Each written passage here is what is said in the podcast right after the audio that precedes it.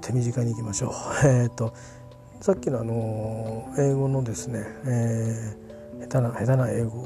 英語っていう風にして謙遜しないとちょっとアップできないっていう自信のなさはどうにかしなさいっていう気はしますが、練習してね、何らかの英語に寄せなさいっていう気がするんですけど、多分一応日本人英語ってことですればいいのかなでも多分アメリカ英語ではないですよね、多分ね。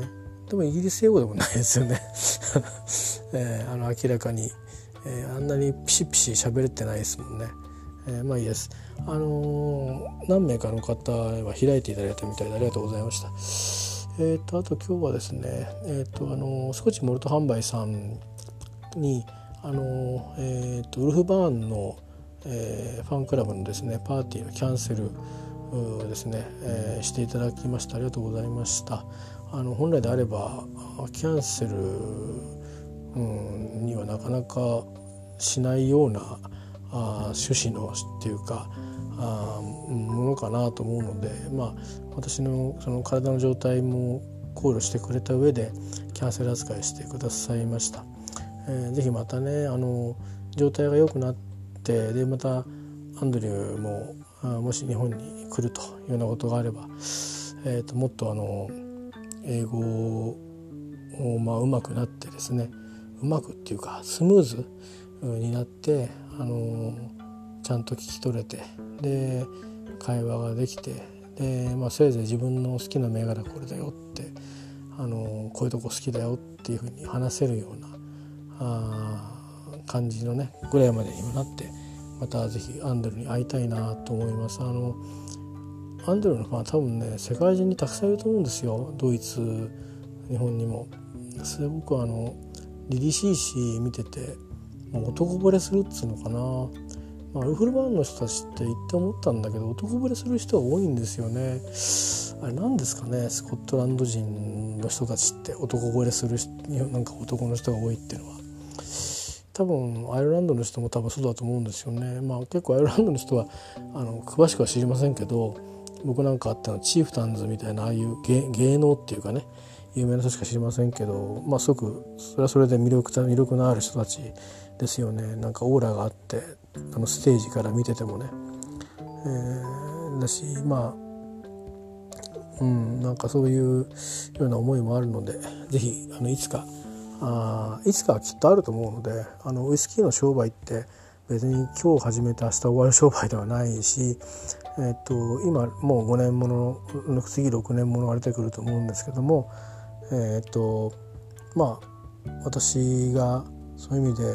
完全復帰はね、もうちょっと逆言ったら年取りすぎてもう病気とかはもう言ってる場合じゃねえよっていう状況になったあたりで、10年もの12年ものという感じでですね、この若い年齢でこんだけ熟してるウルフバーンを、逆に早熟なこのお酒たちをですね、いかにこう12年なりの、熟したお酒に持っていくのか、そしてそこから今度はさらに20年ね、24年25年っていうヴィンテージに持っていくのかっていうのは、どういう風にしていくのか楽しみですけど、ただあと20年後に僕が仮に生きてるとして25年もののウルフバーンのお酒を飲める体調でいるかっていうと痛いものではありますが、お財布も含めてですね、なかなか可能性は低いかなという気はするのですよ。だからチャンスがあるとすれば12年ものとか10年ものが出た時に、それこそバーに行って一杯いただくとかですかね。自分で買うってほど多分量飲めない気がするので、そういう意味ではファンクラブなどでもう少しお近づきになってですね、お店をご紹介いただいてですね、そのお店をお邪魔して、で一杯いただくというような感じで、味わえればいいかなと思っています。そんな感じですね。はい。そんなようなことで、今日話せた英語の話は単純に、二子玉川のモールの中にいて、クリスマスツリーの、飾り付けがあるよっていう話と、それから、多くの日本人は実はクリスマスはクリスチャンじゃないですよっていう話ですね。それからもちろんクリスチャンもそれなりにいるということ、それからでも多分僕の感覚だと8割ぐらいは、クリスチャンじゃないと。ただし外から来た人じゃなくて、海外から来た人じゃなくて、日本の人で違う宗教の人はもちろんいると。つまりクリスチャンではない8割の中に違うクリスチャンじゃないはっきり分かってる人たちも確かにいるけど、でその他はほとんど、自分の宗教を知らない、というぐらいな感じなんですよというのをあえて、それはスピークトゥエクストリームスだったかな、なんだか言い方があるんですよ調べたんだけど使わなかったんだけどね、なんかちょっと馴染まなくて、そういうことですね。で要は結局例えに出したのが正月になればバウアンのクラップハンズって言ったんだけど、本当は多分違うんだろうね、柏でってね、でそれを拝むと幸せとか、健康とか幸せとかね、でもし人が亡くなったらお坊さんを呼んでっていうか、お寺さんにちょっとつながってゲリンタッチっていう言い方を使ったんだけど、合ってんのかなこれ関係を持つっていう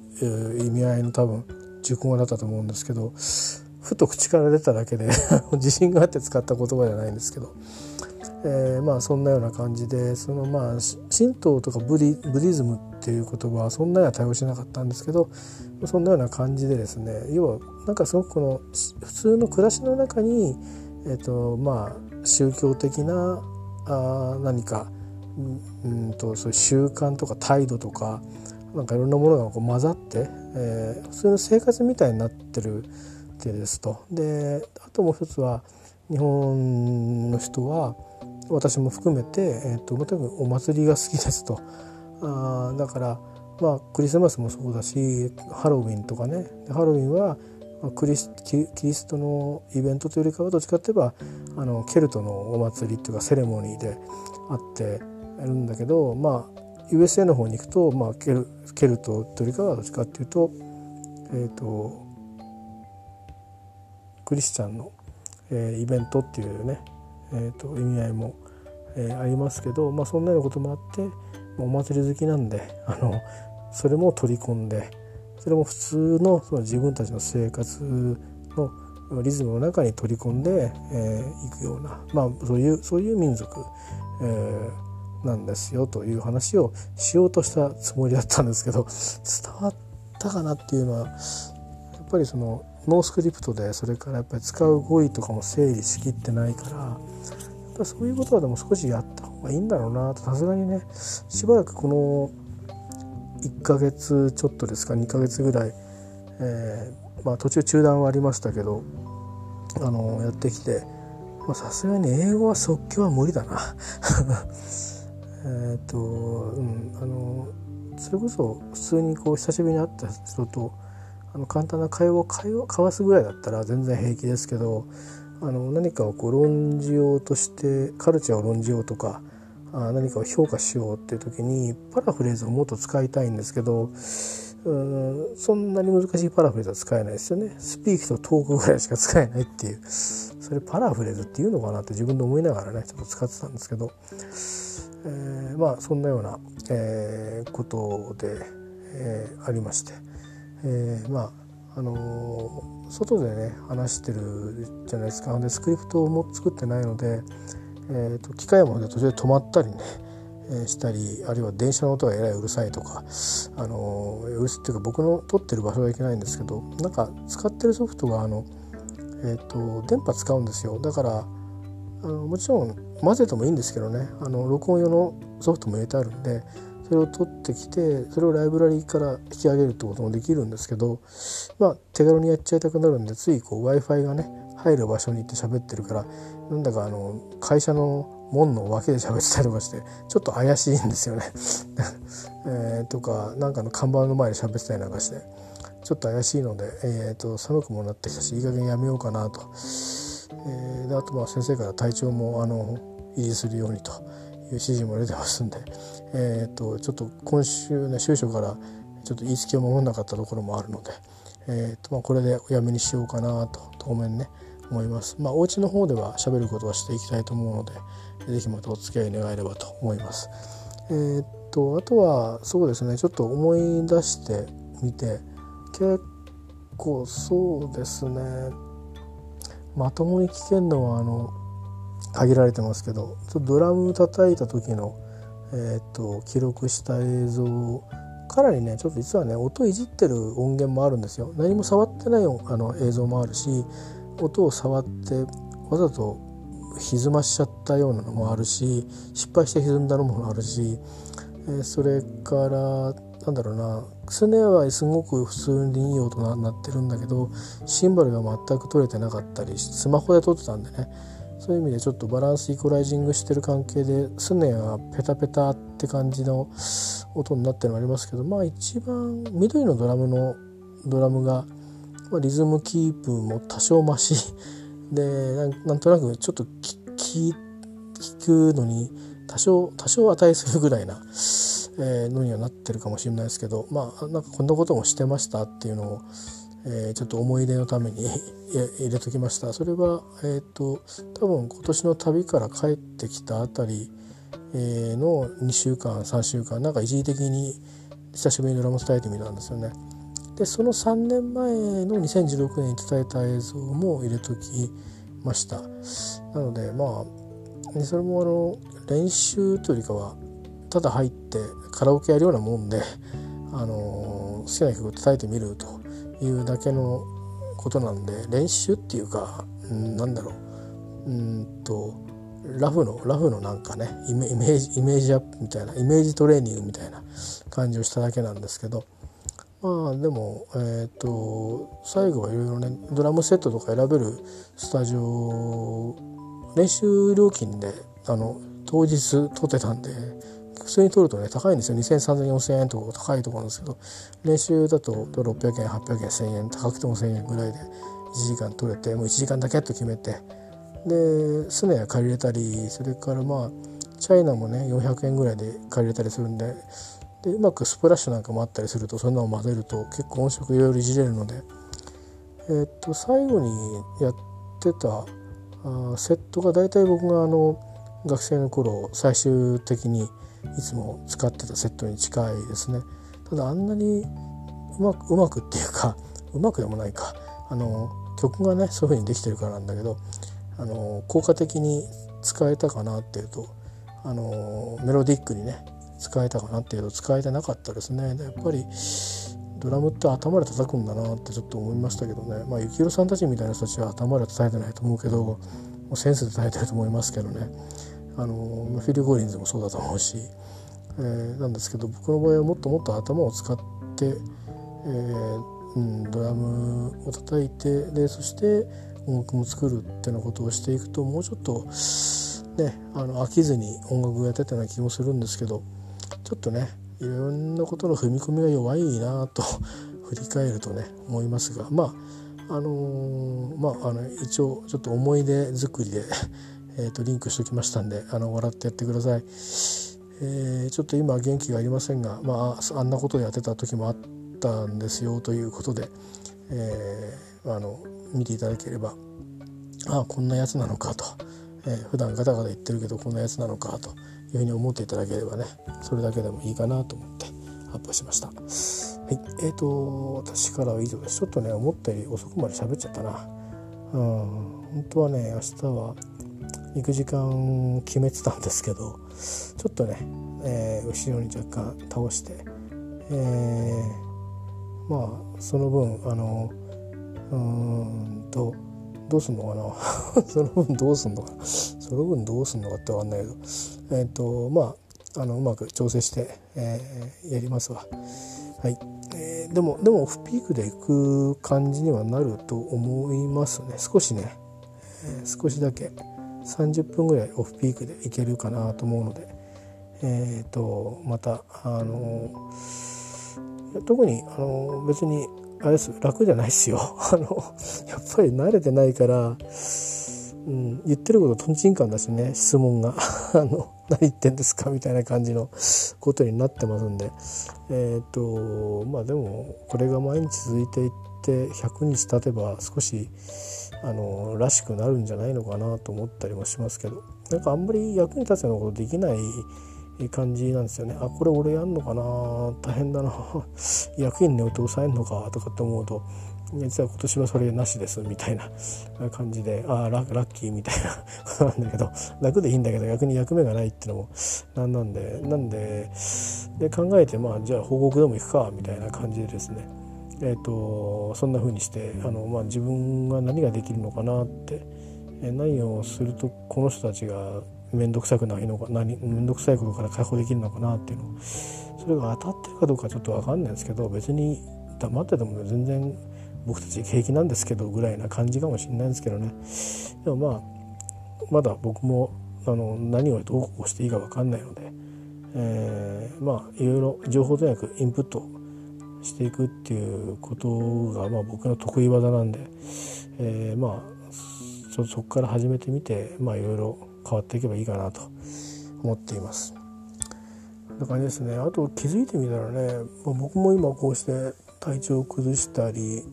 ろいろ配慮してもらったりしながら、いいんだか悪いんだかっていう状況の中でやってますけど、まあ、前の先輩はね、会社のその休みのなんていうかリミットを使い終わっていなくなっちゃったっていう話をしたことがありましたけど、今あと2人ぐらいかな、僕が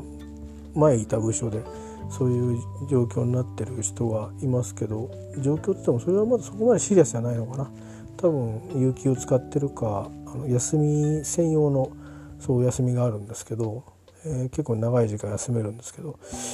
それを使ってると思うんで時期多分出てくるんだと思うんですけど、まあもう僕とはもう別の係なんで、部も違うんでね、接点はもう基本的にはないでしょうし、多分接点持っちゃいけないと思う、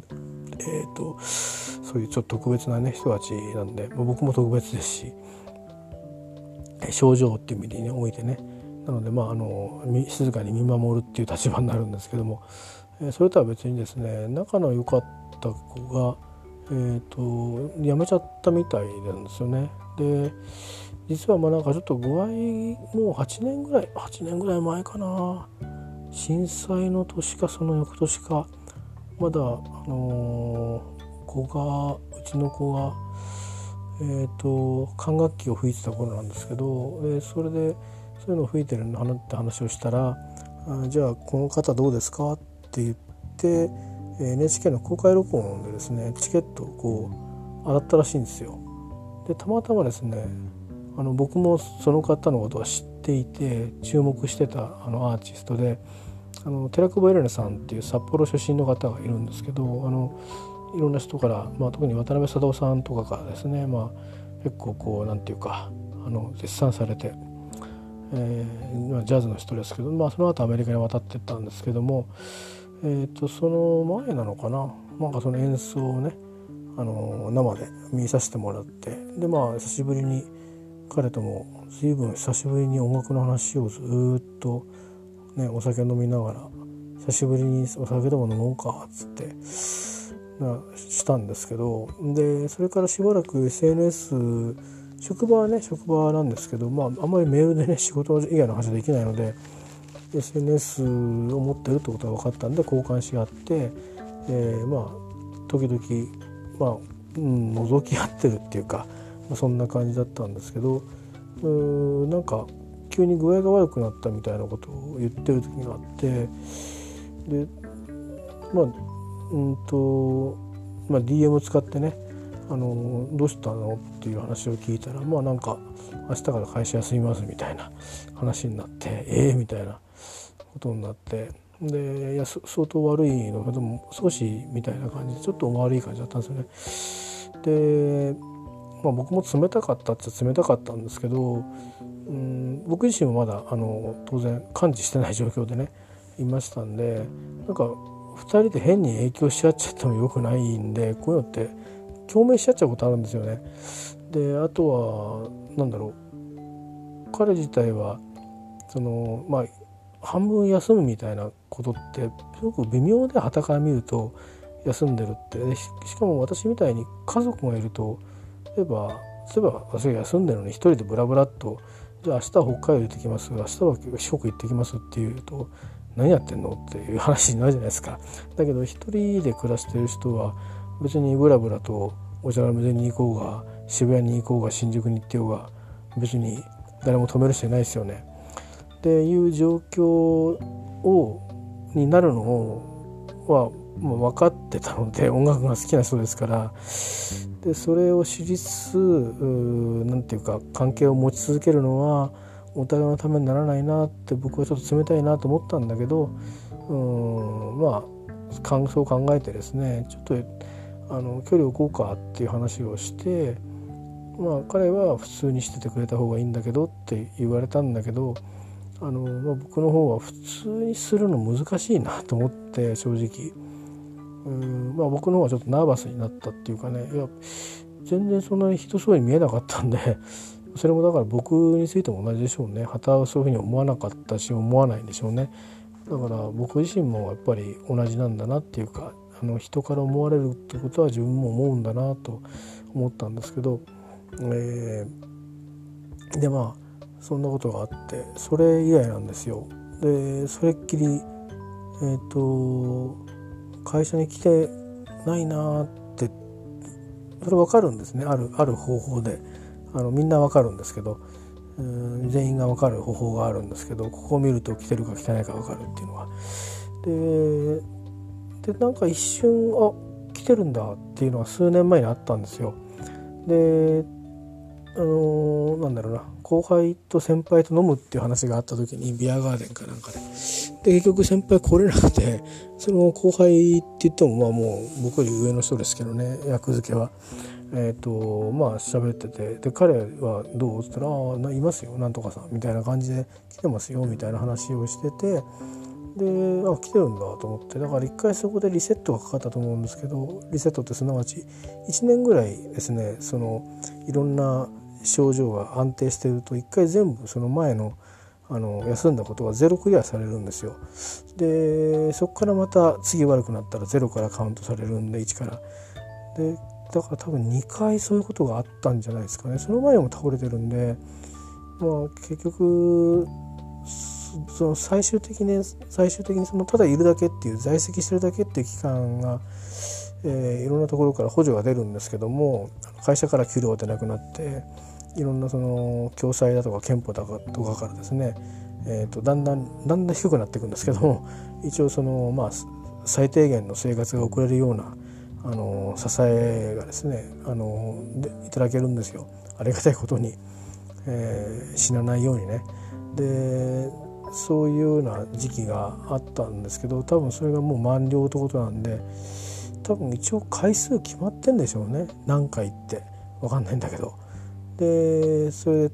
が満了するともう退職になるんですね。だから辞めちゃったんだと思うんですけど、まあ僕より一つ年次は下なんですけど、入社入ってきたのは下なんですけど、年齢はね2つ上とかだから多分1個上なんですよね。でまあ大阪の方の大学の出てる人なんですけどね、まあ確かパートナーとかいなかったと思うんで、一人の人だと思うんで、どうしてんのかなとちょっと心配になってるんですけど、ちょっと仲間に分かりそうな人に今日ちょっと話を聞いてみたんだけど、そもそも辞めたって知らなかったみたいなそういうなんかかわされたような感じもあって、まあ、そんな感じでしたけどね。まあ、実はその彼を通じてその今のその、この間スティーブ・ジャンセン行ったような人をともつながっていたりもしてたので、まあもともと同期なんですけどね。で今辞めちゃったっていうのは後輩なんですけど、まあ、でもいろいろつながりがあって、まあこのね30年間音楽を通じて、10年に一遍ぐらいしかまとめ合って喋んなかった気もしますが、まあ辞めちゃったんだなと思って、もうアカウントとかも何もわからないので、連絡の取りようもないんですけど、まあ、僕も今連絡取っても何もしてあげられない状況なんで、またねこれまたちょっといつも運の悪い時に縁ができるようなところがあって、なんとなくちょっとそれも不思議なもんだなとは思うんですけども、まあで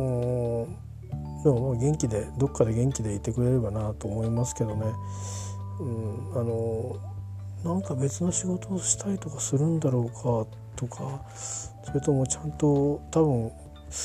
CD とかいっぱい買ってる子だったんだけど、まあそうは言ってもね一人で暮らしてて、もういろんなちょっと複雑なね事情があって、もうご家族も親戚とかはいるみたいでしたけど、本当の肉親みたいない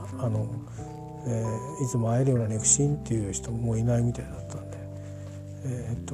まあどうやってねこの後、人のこと心配してる場合じゃないんですけど、蓄えさえあればなんとかなんだろうなと思って、まあ、いたんですけどね、まあ、多分彼のことだから賢くちゃんと溜め込んで、もういつやめてもいいようにきっとやっていたんじゃないだろうかと、そう思うことにしたんですけど、まあ、ちょっとねなんかそんなようなのを見つけて、自分のことで頭いっぱいだったこれ1ヶ月半というか2ヶ月ぐらいですね、2ヶ月ぐらい前に自分のその移動のそういう表示のね文章が出て、で今月の半ばぐらいの文章ですかね、今日たまたま見たんですよ。ちらっと見てた気はしたんですけど、でもそんなゆっくり見る心の余裕もなくて、自分もまさに先週いろいろあったんで、で今日改めて見たらやっぱりやめてるんですよね。まあ、そんなようなことがあったりして、だから結局なんていうかな、会社に来ないまま辞めちゃってる感じになるので、まあ当然挨拶なんか来たりはしないわけなんですね。それっきりさようならということになって、まあ、関係のある人はどっかで会うでしょうけど、私みたいに一回関係切れちゃってるとそれっきりということになって、まあ、どっか街でねいつか再会することも、東京も狭いですからあるかもしれませんけどね、もう彼のうちも忘れちゃったんでね、今更どうこうってことはないんですけど、まあまあ元気でいてくれればなと、こんな身の上ではありますけどね、そんなふうに思いますね。はい、話が長くなりましたが、まあとりあえず外で、話すのはしばらく、冬にもなりましたし、それから先生の言いつけを守るという意味でも、まあ、これがラストですと。それから英語の発話訓練はまた家でできればやろうと思いますが、ちょっとねただ喋るんじゃなくて、なんかテーマ決めてスクリプト書いて、で発音のどっちか、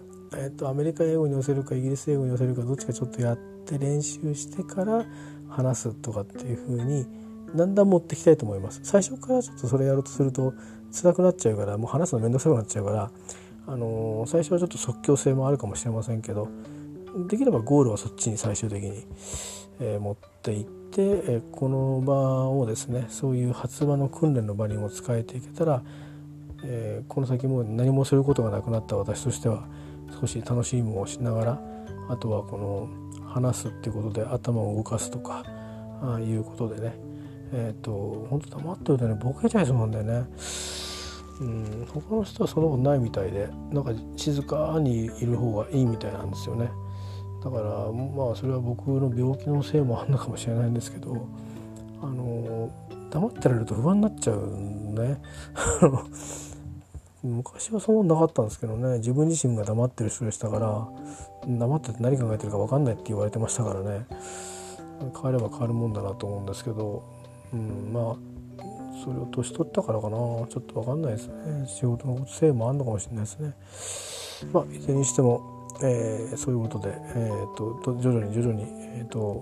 生活が変わってまいりますが、まあまた明日もとりあえず行ってみたいと思います。そうですね、まあそんなに基本的にはただ行って帰ってくるだけでいいと思ってるので行きもつもりはないですが、まあ、行くと結構素朴にやっぱり疑問に思っちゃうことが出てくるのでつい首を突っ込んじゃうんですけど、とかまあなんかしなくちゃってつい思っちゃいがちなんで、そこをもうちょっとこう緩くしなくちゃなとは思ってますけど、まあそこはちょっとまたやりながら多分慣れてくると思うんで、力みはどうしてもいつだってあると思うので、うまく回避できるようにと思っております。では、これにて、本日はおしまいといたします。